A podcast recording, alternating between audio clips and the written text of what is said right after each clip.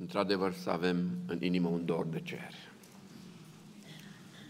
De unor avem mai mult dor de pământ decât de cer. Așa, în această dimineață Dumnezeu să ne trezească dorul de cer. Cuvântul care a fost citit se citește mai rar din Luca. E o listă de patru fericiri. În Matei avem nouă fericiri. Tema mesajului de astăzi este fericirea în lumina Bibliei. Tot mai mulți oameni sunt nefericiți, uneori și în biserică, nu mai zic de societate. Sunt milionari nefericiți care se sinucid, actori celebri care se sinucid. Și să ne uităm că am avut în bio și caz de păstor care se sinucis. Nefericirea pune stăpânire pe inimile multora. Dar Dumnezeu vrea să fim fericiți. Să știți, Dumnezeu vrea să fim fericiți. Dar ce vrem să vedem? Cum e fericirea în lumina Bibliei? Ce zice Biblia despre fericire? Că oamenii ce zic? Pentru mulți fericirea este să mâncăm și să bem. Asta e fericirea. Dar nu e o fericire adevărată asta. Tema este vastă, fericirea în lumina Bibliei, de ce o să iau o carte din nou, o carte din vechiul, o carte din nou, o carte din vechiul, să vedem ce zice cartea aceea despre fericire. Nu luăm toate referințele din cartea aceea despre fericire, luăm selectiv și apoi încercăm o concluzie la fiecare carte și o aplicație practică. Prima carte este Apocalipsa. E singura carte din Biblie care spune fericit de cine citește cuvintele acestei prorocii. Și noi neglijăm Apocalipsa. Ferice, zice în Apocalipsa 1 cu 3, de cine citește, dar simplu fapt că citești. Sunt mai multe fericiri în Apocalipsa, surprinzător. Și cine citește și păzește cuvintele acestei prorocii. De ce ne fericește citirea Apocalipsei și păzirea Apocalipsei? Pentru că viitorul va fi un viitor greu. Viitorul care urmează nu va fi ușor. Și ne întrebăm, oare putem să fim fericiți în viitor? Oare nu trebuie să ne lăsăm speriați de fiare, de balauri? Nu. Putem să fim fericiți în viitor. Acesta este mesajul Apocalipsei. Putem fi fericiți în prezent și fericiți în viitor.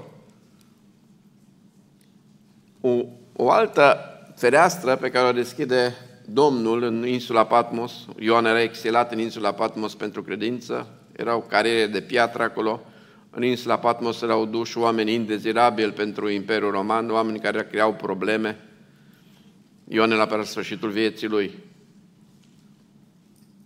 Mulți au murit pe vremea lui Nero, aruncați la lei, unii au avut altă moarte, Roma era aprinsă de Neroș și a dat vina pe creștini. Și atunci mânia populației a fost pe creștini. Și mureau. Mâncați de animale sălbatice și nu numai. Și Ioan are această descoperire în Patmos, în, Ioan, în Apocalipsa 14 cu 13. Ferice de morții care mor în Domnul. Poate fi fericire în problema asta morții. Uite că Ioan are o vedenie și aude vocea, ferice de morții care mor în Domnul. Ei se vor odihni de ostele lor, căci faptele lor urmează. Dragii mei, trebuie să privim moartea celor credincioși și ca o fericire. Până la vedenia din Patmos nu era această observație. Doar în Apocalipsa vedem ferice de morții care mor în Domnul. De aceea, chiar dacă ne doare când mor cei dragi, dacă au fost credincioși, avem speranța revederii. Dumnezeu să ne dea această speranță la fiecare dintre noi. Sunt unii care suferă încă. L-a murit cineva drag din familie, încă suferă. Sunt unii care se întorc la Domnul în ultimele clipe de viață, cum am avut pe doamna profesoră de istorie, doamna Oros, la liceu Betel. În ultimele zile de viață s-a întors la Domnul, s-a botezat și categoric a avut această bucurie a mântuirii.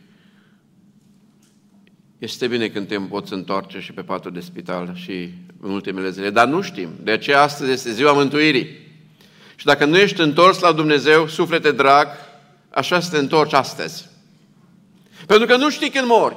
Că dacă nu mori în Domnul și mori nemântuit, nu mergi în rai. Nimeni nu te poate pune în rai.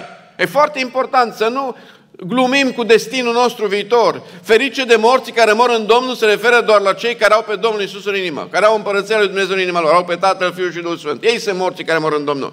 Ceilalți, chiar dacă sunt religioși, chiar dacă sunt religioși, dacă nu au pe Isus în inimă, ei nu sunt morți în Domnul. Foarte important să ai pe Domnul în inimă, că atunci ești, vei muri în Domnul. E altă fericire pe care o prezintă Apocalipsa, este o fericire actuală și valabilă pentru noi astăzi, Apocalipsa 16 cu 15. Iată, eu vin ca un hoț, ferice de cel ce veghează și își păzește hainele, ca să nu umble gol, să-i se vadă rușinea. Ferice de cel ce îți păzește hainele. Diavolul vrea să ne murdărească tot mai mult hainele sufletului. Și trebuie să ne păzim.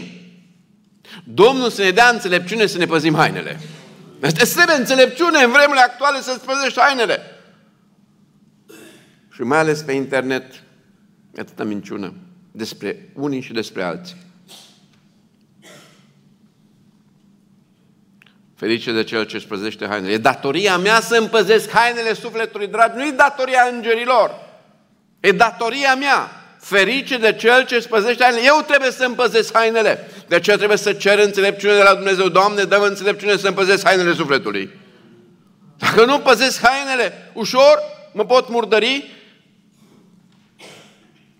O altă fericire pe care o prezintă Apocalipsa, Apocalipsa 19 cu 9, ferice de cei chemați la ospățul nunții mielului. Ce vreau să mă opresc? Va fi o nuntă în cer. Și Mircea Eliade a vorbit de nuntă în cer, dar nu era vorba de nuntă asta. Din perspectiva biblică. Va fi o nuntă în cer. Mireasa Domnului. Biserica răscumpărată prin sângele Domnului. Și spune ferice de cei chemați la ospățul nunții mielui. Te gândești la nunta asta din cer, unde ești chemat? Pentru că dacă știi că ești chemat, va trebui să ai hainele de nuntă. Și care sunt hainele de nuntă? Faptele bune ale Sfinților sunt hainele de nuntă.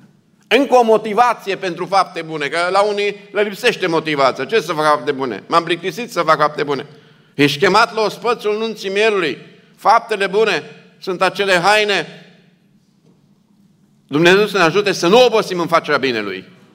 Să facem fapte bune în continuare. Unii au obosit. Fie astăzi să fie înviorați. Nu ați gândit că Apocalipsa să fie așa o carte a fericirii? Fericiri. Deci nu doar Matei, nu doar Luca. Biblia prezintă fericirea ca o posibilitate pentru fiecare dintre noi. Apocalipsa 20 cu 6. Fericiți sunt sfinți cei ce au parte de întâia înviere. Aici vreau să corectez o greșeală de mentalitate. Unii poate sunt influențați de picturile din nordul Moldovei, de la mănăstiri, care unele picturi nu sunt neapărat după Biblie, prezintă o singură judecată de apoi, dar Biblia nu vorbește despre o singură înviere. Este întâia înviere și apoi spune că după o mie de ani au înviat ceilalți morți. Deci să fim atenți că nu este o înviere generală, Biblia spune adevărul. După mii de ani au înviat ceilalți morți. De aceea ce ferice de cei ce au parte de întâia înviere. Ne gândim la asta? Că dacă avem pe Hristos în inima noastră, avem parte de întâia înviere? Așa să ne bucurăm mai mult de mântuire. Apocalipsa ne îndeamnă să ne bucurăm mai mult de mântuire. Ne spune Domnul Iisus, bucurați-vă că aveți numele scris în ceruri. Dăm voi să te întreb, când te-ai bucurat ultima oară că ai numele scris în ceruri? Te-ai bucurat? Sau măcar te-ai bucurat vreodată în viața? Noi trebuie să ne bucurăm. Cuvântul să aducă bucurii noastre, că avem numele scris în ceruri, că vom avea parte de întâia înviere, fericiți sunt sfinți cei care au parte de întâia înviere. Și acest șilac de fericiri se termină Apocalipsa 22 cu 14. Ferice de cei ce spală hainele ca să aibă drept la pomul vieții să intre pe porți în cetate. Ce înseamnă să-ți speli hainele? nu mai suntem în secolul XIX să ne spălăm hainele la rău, nu? Mașina de spălat spală hainele. Dar nu se referă la spălarea hainelor fizice. Ferice de cei ce spală hainele se referă la hainele sufletului. Așa cum spune ferice de cei ce păzesc hainele sufletului. Mare accent pune Apocalipsa pe hainele sufletului. Care spală hainele sufletului vor intra la pomul vieții pe porți încetate. Care e criteriul să intri în cer, să speli hainele sufletului? Cum îți speli hainele sufletului? Prin sângele mielului. Nu avem alt, alt detergent. Sângele lui Iisus Hristos ne curățește de orice păcat. Dragii mei, e fericire să intri pe porți încetate. Aici, ca și concluzie la fericire din Apocalipsa, prezintă fericire prezentă, să-ți păzești hainele, și prezintă mai multe fericiri viitoare. Ospățul nunții mielului, întâia înviere, să intri pe porți în cetate. Apocalipsa prezintă fericiri viitoare și noi trebuie să ne hrănim inima cu fericirile viitoare, nu doar fericirile prezente. Eu schemat la nunta mielului, eu voi aparte de întâia înviere, eu voi intra pe porți în cetate. Lucrul acesta trebuie să aducă bucurie în prezent.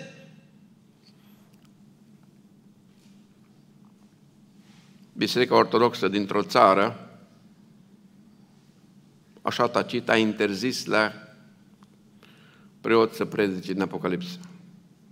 Credincioșii nu sunt încurajați să citească Apocalipsa.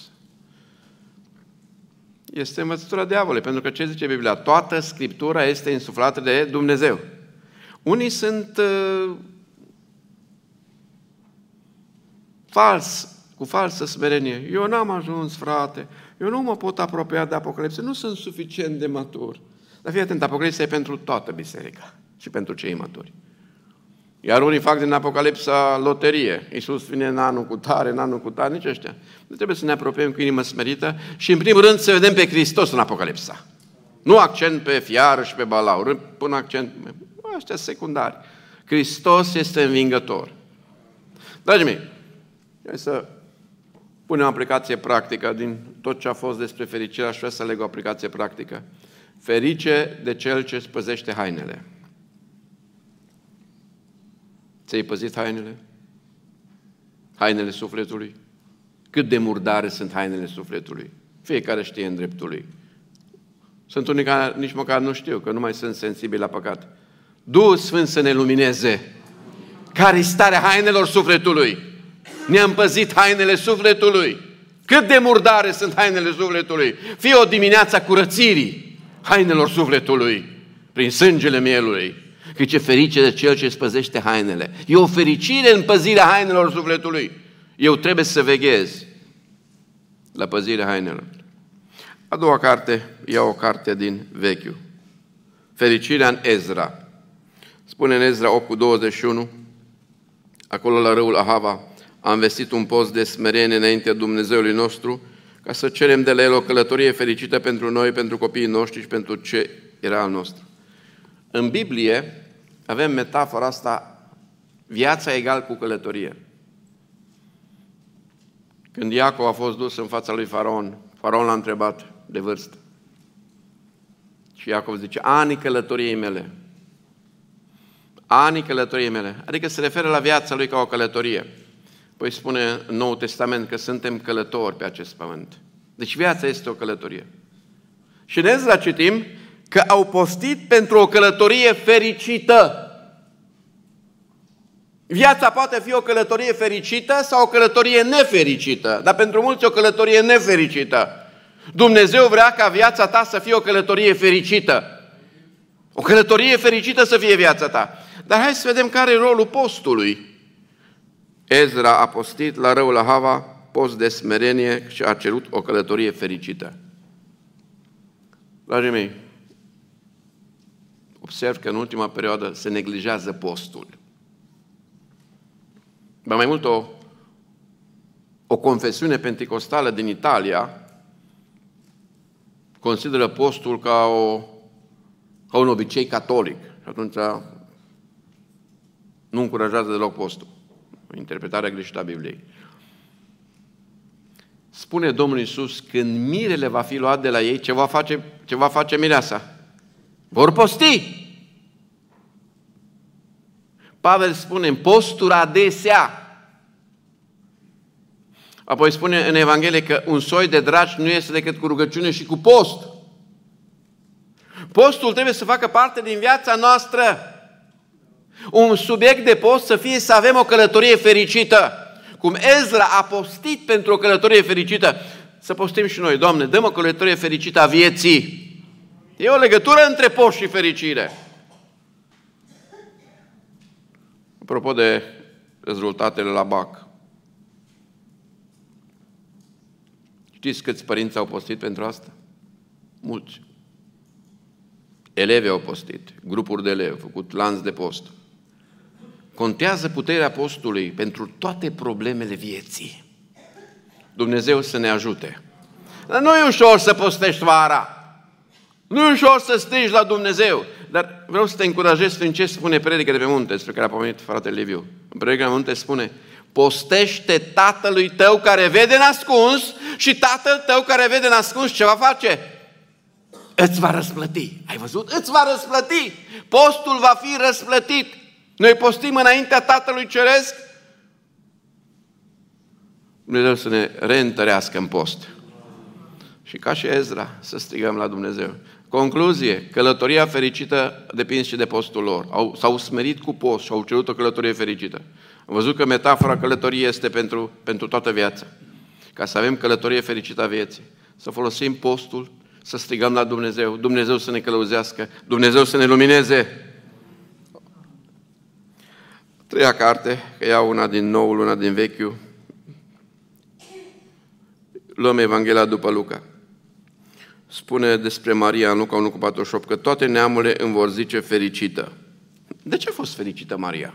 Noi o respectăm, o iubim pe Maria, nu ne închinăm la Maria. Deci nu suntem contra Mariei, cum zic unii. Voi sunteți sectanți contra Mariei. Cum să fiu contra Mariei? Nu sunt contra Mariei. Dar nu mă închin la Maria. E diferență să fii contra sau să nu te închini, să nu amestecăm lucrurile. Că unii, primul motiv pe care îl pun, că nu vin la biserică la evangelizări, știți care este? Voi nu sunteți cu Maria. Ba da, suntem cu Maria. Cum să nu fim cu Maria? Mai nu ne închinăm la Maria. Trebuie să știm și să, ce să le răspundem. Maria a fost numită fericită. Știți de ce? Ascultat de Domnul. Ascultat de Domnul. Ascultarea de Domnul te duce la fericire. De fapt, tot Vechiul Testament, asta, asta este teza, ideea centrală. Asculți de Domnul, ești fericit. Unii vor să fie fericiți fără să asculte de Domnul, fără să asculte de poruncile Domnului. Iona nu s-a gândit că prin neascultare lui va fi nefericit. Categoric a fost nefericit în pântecele chitului, nu? Ce fericire acolo, când sucul gastric al peștelui te tulbură și, și fața cred că i s-a desfigurat la Iona. Neascultarea duce la nefericire. Ascultarea duce la fericire. Doamne, ajută-ne să fim ascultători de Tine. Că societatea actuală e de neascultare de rebeliune, când se fac aceste marșuri LGBT, ei nu le fac doar pentru drepturile lor, ei își batjocoresc creștinismul. Interesant. Au voie să batjocorească creștinismul, tu n-ai voie să-i critici. Sunt în, în lume marșuri din astea LGBT în care își bat joc de cruce. Își bat joc de chipul lui Isus. Nu, nu mai are Asta e deja ură, bagiocură, dar și că în numele drepturilor lor totul e permis. Dacă tu îi critici ușor, unii își pierd slujba pentru o simplă critică. Trăim într-o lume a răului. Dar dacă suntem ascultători ca Maria, Dumnezeu ne va binecuvânta. Dumnezeu să ne dea ascultare. Iubim pe toți oamenii, dar nu suntem de acord cu păcatele lor. Și Luca prezintă patru fericiri în Luca 6, prima fericire, ce fericire de voi care sunteți săraci, pentru că împărățirea Dumnezeu este a voastră. E o categorie vulnerabilă, categoria săracilor. Dar nu devii partea împărăției că e sărac. Nu te mântuiește pe tine sărăcia, te mântuiește Hristos. Dar vrea să spună Luca, chiar dacă ai fi sărac și ai pe Hristos, ești fericit. Știți de ce?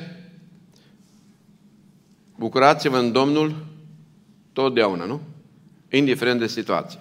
Azi poți să fii sărac, mâine poți să fii bogat. Nu sărăcia te fericește, ci Hristos te fericește. Dar poți să fii fericit și în această situație. A doua situație vulnerabilă. Ferice de voi care sunteți flămânzi acum, pentru că voi veți fi săturați. Nu ne, flăm, nu ne aduce fericirea să fii infometat.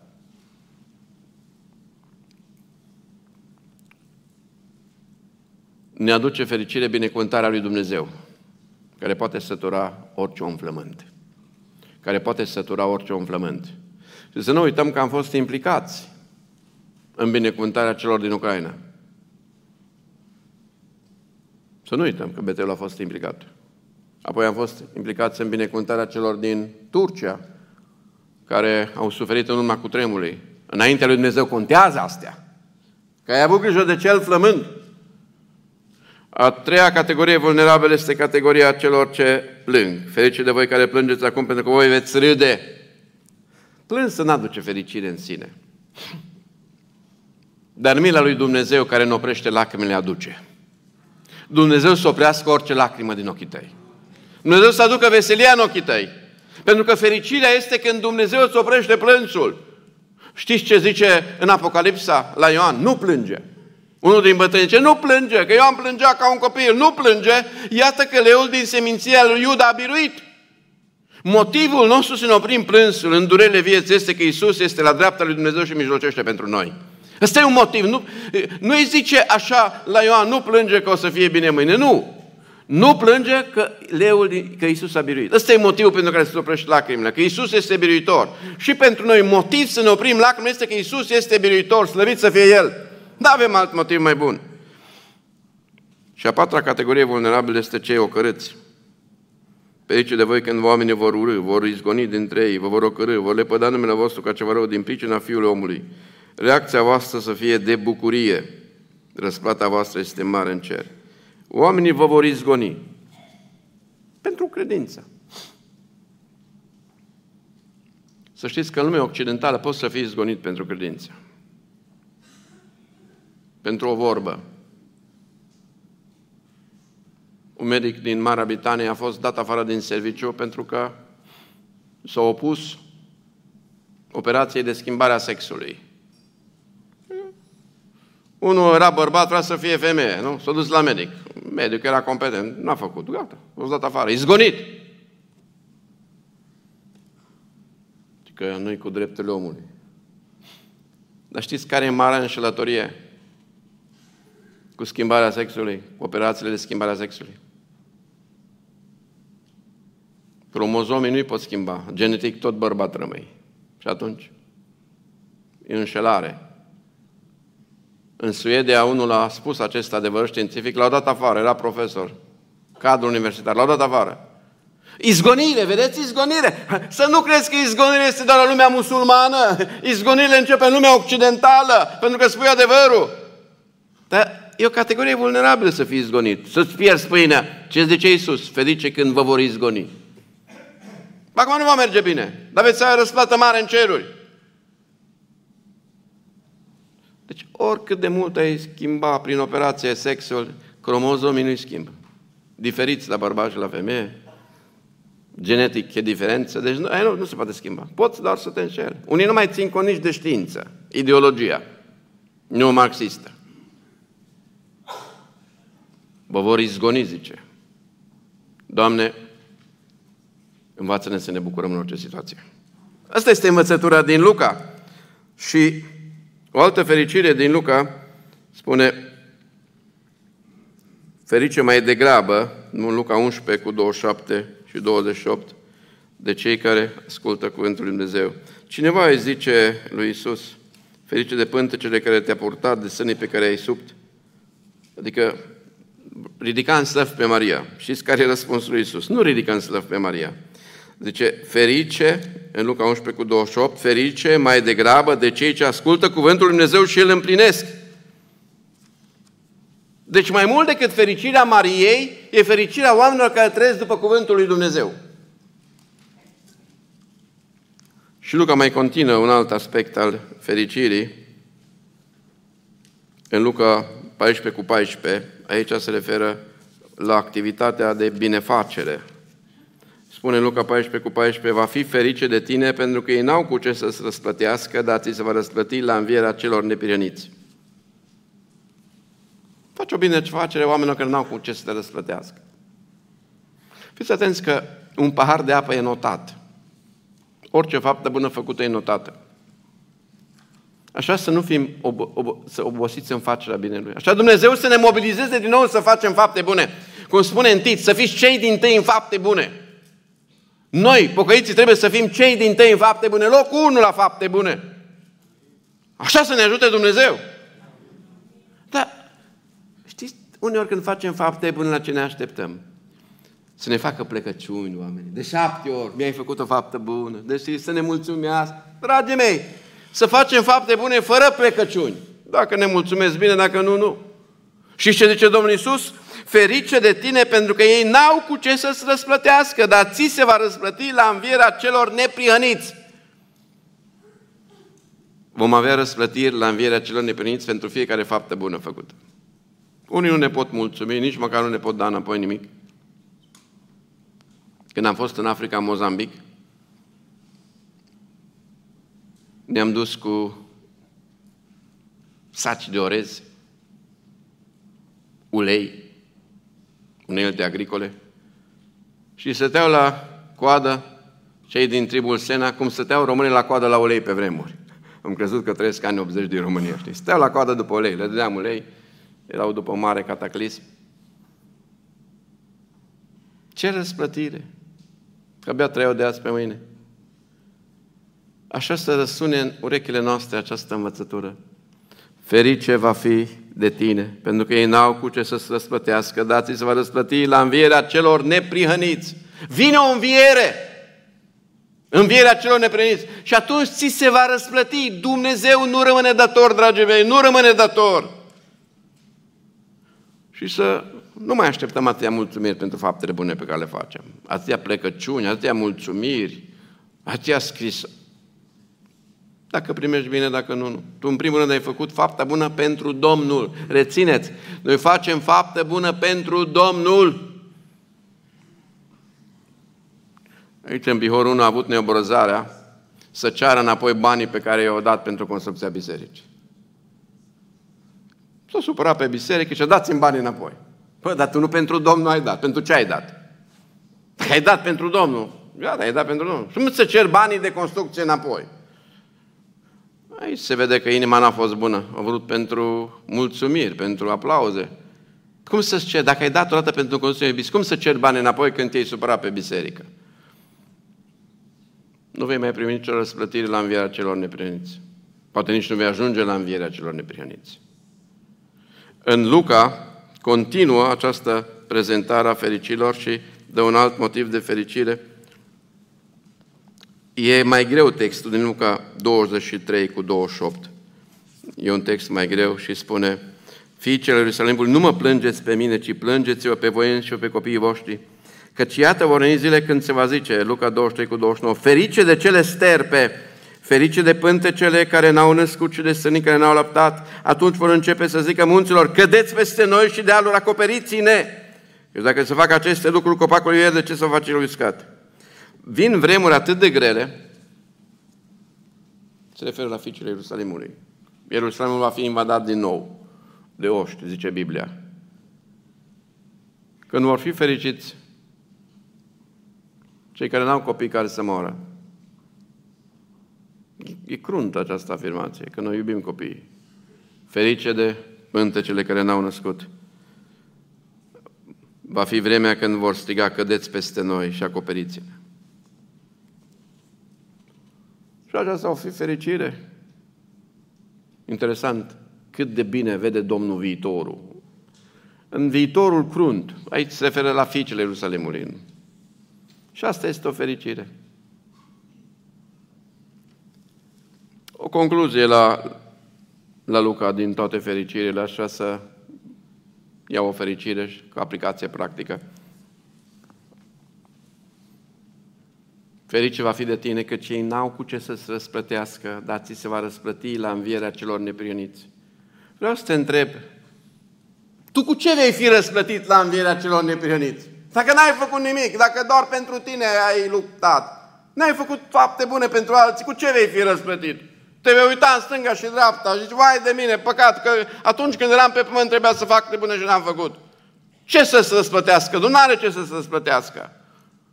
Să observe o lenevire la fapte bune a poporului Dumnezeu, o lenevire la evangelizare, o lenevire la fapte bune. Dumnezeu să ne mobilizeze, să ne reînvioreze. Este fericire în a face fapte bune. Să mergem la altă carte, că luăm una din vechi, una din nou și acum urmează să iau o carte din vechiul. Fericirea în psalmi. Psalmii sunt o carte extraordinară a fericirii. Nu vom lua toate versetele despre fericire. Vreau să iau, pentru început, Psalmul 1. Fericit omul care nu se duce la sfatul celor răi, nu? Nu se oprește pe calea celor păcătoși, nu se așează pe scaunul celor bărjocoritori. Adică fericirea de a nu face ceva. Noi mereu ne gândim fericirea în termeni să fac, să fac, să fac. Uite că acum să nu fac. E fericire să nu faci anumite lucruri, să te abții de la anumite lucruri. Înseamnă fericire. Și care e primul lucru care se Să nu te duci la sfatul celor răi. Este sfatul celor răi. Care e sfatul celor răi? Care te îndeamnă să faci lucruri contra Bibliei. Ăsta e sfatul celor răi.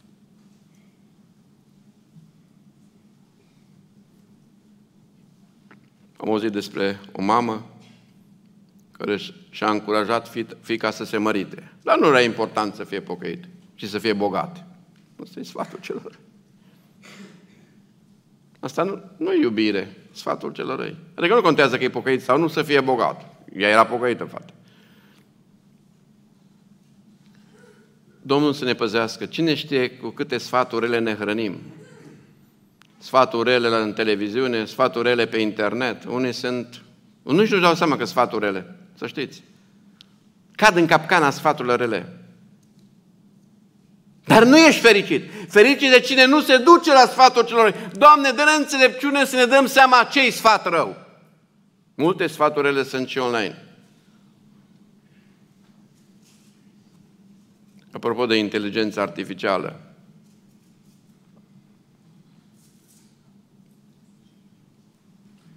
se încearcă planificarea inteligenței artificiale să fie o planificare neomarxistă. Deci la asta se lucrează. Sfaturi neomarxiste, deci nu, nu, nu pe egalitate, nu pe stil democratic. În Italia, un om a început să ceară sfaturi, era în depresie, să ceară sfaturi de la inteligența artificială. Sunt site-uri controlate unde poți să ceri sfatul unui robot, hai să zic în alți termeni, sfatul unui robot cu inteligență artificială. Știți ce a fost sfătuit italianul să facă în depresie? Să te sinucizi! Asta a fost soluția, să te sinucizi! Și s-a sinucis.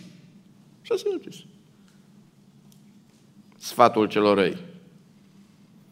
Deci să fim foarte atenți, nu orice sfat de la roboții cu inteligență artificială sunt sfaturi bune. Este planificat să dea pe linie neomarxistă majoritatea dintre ei la ora actuală. E sfat, băi, nu se dau sfaturi bune, nu se dea sfaturi în linia de stânga radicală. Nu se dea, nu se, nu se chidistanți. Așa s planificat să fie pe linia asta. Și președintele Americii, Biden, pe față urmărește chestia asta să fie inteligența artificială programată să dea răspunsuri pe linia stângii radicale. Nu se mai ascund oamenii. Fericit de cine nu se duce la sfatul celor. Trebuie să avem discernământ. Pentru că nu o să fim fericiți. Fericirea de a zice nu sfatului rău. Domnul să ne ajute să zicem nu sfatului rău. Un sfat rău te poate ucide. Cum l-a ucis pe acest italian. O ascultat. O zis robotul, ești în depresie, să te sinucizi, să te sinucizi fost mare scandal în Italia pe chestia asta. Nu se oprește pe calea celor păcătoși, nu se așează pe scaunul celor bargiocoritori, ci își găsește plăcerea în legea Domnului zi și noapte cugeta legea Lui. Fericirea de a cugeta zi și noapte legea Domnului. Dragii mei, Biblia nu este doar pentru predicator. Biblia este pentru fiecare credincios. Mai întreb eu, mai cugetăm zi și noapte? Sau mai mult timp avem pe rețele decât cu Scriptura? Zi și noapte cugete legea Lui. Știți, conform Efeseni 6, care e sabia Duhului Sfânt? Cuvântul Lui. Vom fi un popor care nu va mai lupta. Pentru vremurile care vor veni nu vom mai ști să luptăm, pentru că nu mănuim sabia Duhului Sfânt. E în crește analfabetismul biblic fantastic. Ce în creștere? Noi trebuie să ne apropiem de cuvânt dacă vrem să supraviețuim ca popor răscumpărat. Zi și noapte să cugetăm la legea Lui. Știți de ce evrei sunt poporul numărul unu? La premiile Nobel, poporul la foarte multe lucruri, inovații și altceva. Sunt învățați de copii mici să cugete la Tora. Putem cugetă cercetează, scriu, cugetă la Tora. Noi că suntem creștini, sunt creștini care n-au citit în viața lor Noul Testament, de la cap la coadă. Dar știți că sunt musulmani, foarte mulți care memorează tot Coranul. Nu poți intra la anumite specializări la universitățile musulmane dacă nu știi Coranul pe de rost. E fericire în a medita la Cuvântul lui Dumnezeu. Să devenim poporul care ia sabia Duhului și luptă cu sabia Duhului. Psalmul 2 cu 12. Feriți de toți cât se încred în El. E fericirea asta să te încrezi în Dumnezeu. Acum, să te încrezi în Dumnezeu în orice vreme? Da, în orice vreme. Nu odată am fost la frontiera morții. M-a salvat ca să-mi păstrez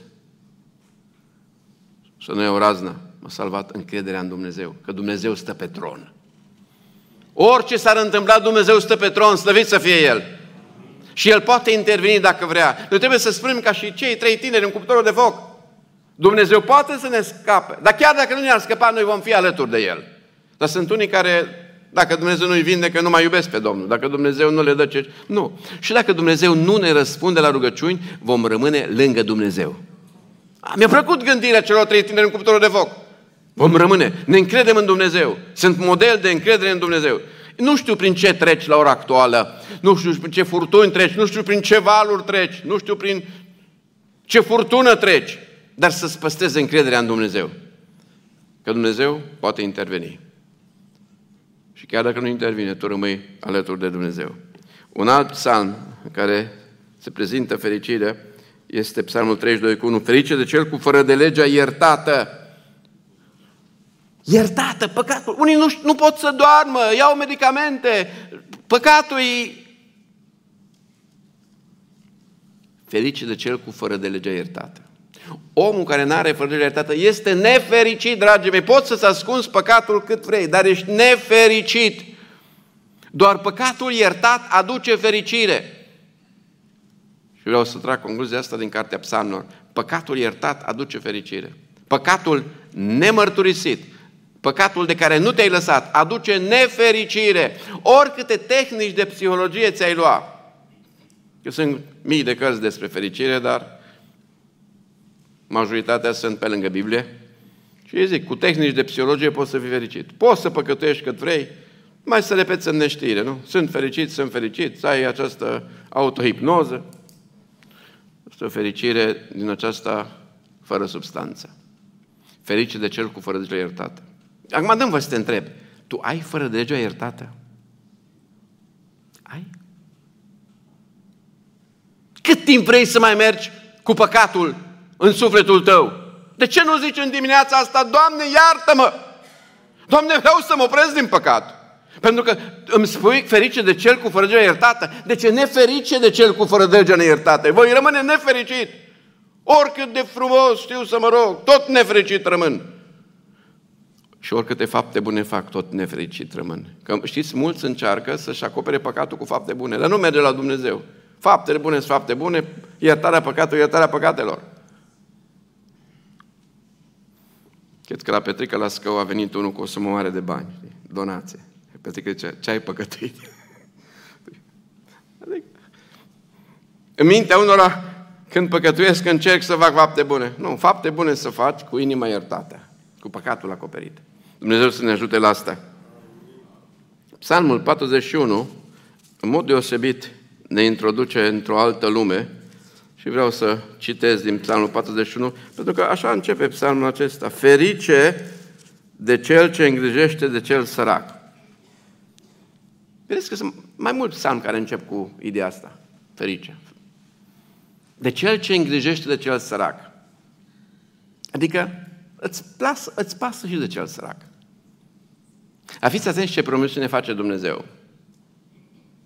Face o promisiune extraordinară. Ferice de cel ce îngrijește de sărac, căci în ziua nenorocirii Domnul îi izbăvește.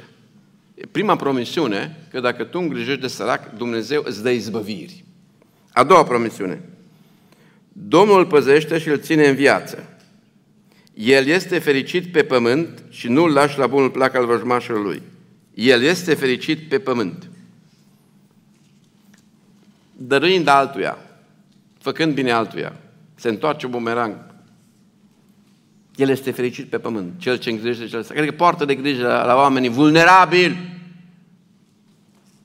Și acum urmează ceea ce pe mine mă șochează cel mai mult. Versetul 3. Domnul îl sprijină când este pe patul de suferință, îi ușurez durele în toate bolile lui. Ce zici de asta? Îți ușurează durele în toate bolile tale. Te-ai gândit la asta? Tu îngrijești de sărac și Domnul promite că îți ușurează toate durerile și toate bolile.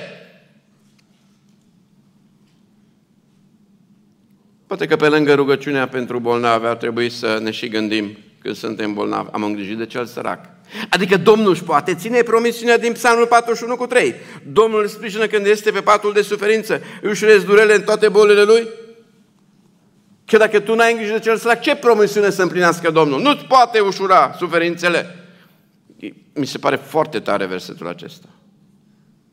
Legătura între vindecare și grija față de cei săraci. Vedeți? Legătură, este o legătură între a purta de grijă și, și vindecare.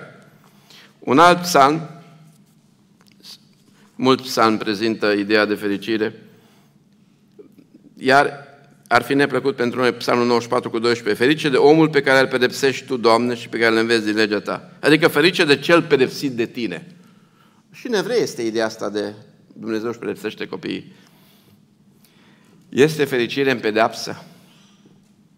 La prima vedere nu este nicio fericire. Dar dacă analizăm mai adânc, rolul pedepsei, conform evrei, să ne facă părtași sfințeniei Lui. Când ne pedepsește Domnul, vrea să ne facă părtași sfințeniei Lui. Răbdați pedepsa.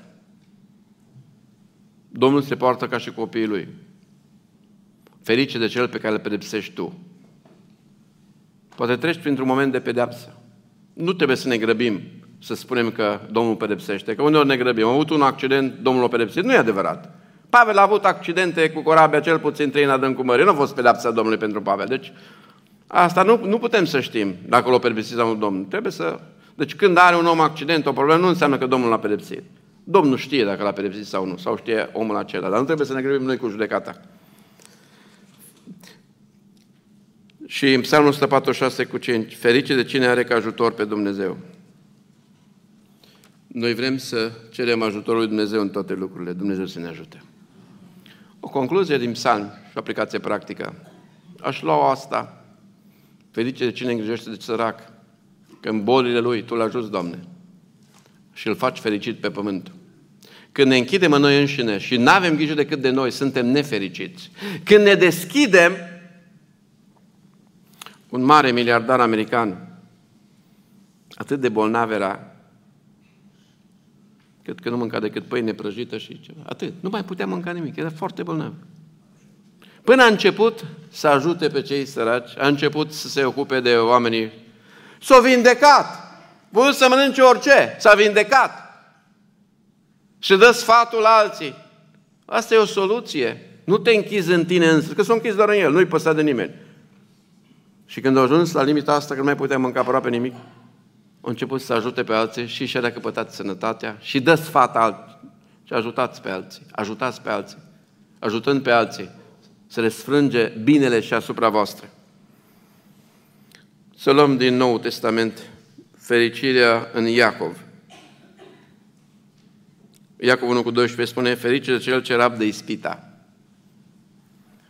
Toți suntem ispitiți, dar nu toți răbdăm ispita. Unii ce dăm la ispita. Să știți că ispitele sunt de mii și de mii de feluri. În antichitate, unii participau la Olimpiadă, atleți.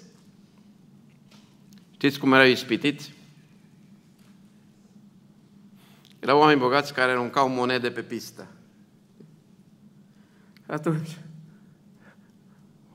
unii pur și simplu se aplecau să ia monedele și nu mai terminau cursa. Cădeau în ispită. Ferice de cel ce rabdă ispita. Dumnezeu să ne ajute să răbdăm ispita. Ispita trebuie răbdată. Toți vom avea ispite, de toate felurile. Doamne, nu ne Iisus ne-a învățat, rugați-vă ca să nu cădeți în ispită. Doamne, ajută-ne să nu cădem în ispită. Știți că și oamenii mari pot să cadă. Uite, Iosua a fost un om mare, a căzut în ispită cu gaboniții. N-a întrebat pe Domnul, a fost, a fost înșelat. Ispita asta înșelăciune, a fost înșelat. Secolul 21 va fi secolul înșelăciunii. Dumnezeu să ne păzească să nu cădem în ispita. Spune tot Iacov că va fi în 1 cu 25 fericit în lucrarea lui cel ce ascultă de cuvântul lui Dumnezeu. Iar în 5 cu 11 noi numim fericiți pe cei ce au răbdat. Cei ce au răbdat. Vreau să închei cu o carte a Bibliei, Fericirea în Isaia. Am oprit doar la câteva cărți, una din vechi, una din nou, să vedem fericirea în lumina Bibliei. Isaia era evanghelistul Vechiului Testament. Era un om de viță nobilă, aristocrat. Și vorbește despre fericire cum nu vorbește nimeni în Biblie. Este un verset care nicăieri nu se le găsește, sub forma în care zice Isaia, Isaia 48, 18. Pacea ta ar fi fost ca un râu și fericirea ta ca valurile mării. Fericire ca valurile mării. Adică un val de fericire, urmat de alt val de fericire, urmat de alt val de fericire. Deci poți în viață să ai o fericire ca valurile mării. Și ce zice Isaia? Cine? Cei care ascultă și păzesc cuvântul lui Dumnezeu. Vezi ce legătură este între fericirea ca valurile mării și păzirea cuvântului lui Dumnezeu? Dacă tu nici măcar nu citești cuvântul. Știi așa, frânturi de cuvânt. Ar trebui anual să citim măcar Noul Testament odată, dragii mei, măcar o dată pe an Noul Testament să-l citim. Dacă asculți de Cuvântul lui Dumnezeu, fericirea ta va fi ca valurile mării. Îmi place ideea asta, valurile mării, fericirea ca valurile mării. Mai ales că acum e perioadă de mare, nu? Și unii văd marea și văd valurile. Vrei o fericire ca valurile mării? Vrei ca Dumnezeu să-ți dea o fericire ca valurile mării? Ascultă de cuvântul lui Dumnezeu. Și asta e concluzia concluziilor. Fericirea, asta e concluzia la toată panorama, să asculți de cuvântul lui Dumnezeu. Ascultarea de cuvântul lui Dumnezeu te duce la fericire. Asta include totul. Toate referințele despre fericire. Cei săraci în Duh, adică cei care se golesc de ei înșiși. Cei milostivi, Dumnezeu să ne ajute să înțelegem fericirea în lumina Bibliei. Dumnezeu să ne ajute să fim oameni fericiți cu adevărat. Și să ascultăm de Cuvântul lui Dumnezeu. Într-o lume nefericită, știți că un pocăit fericit e cea mai bună evangelizare? Cea mai bună evangelizare. Dacă tot ești mereu acru, tot mereu bombă, tu ești anti-evangelizare. Dar un pocăit fericit e cea mai bună evangelizare. În biserica primară, asta era cea mai bună evangelizare. Vedeau în ei pe Hristos, de aceea s-au numit cristianos, creștini. Se vedea Hristos în ei, se vedea bucuria mântuirii în ei. Un om fericit, cu asta termin, e cea mai bună evangelizare. Domnul să ne facă cea mai bună evangelizare. Amin.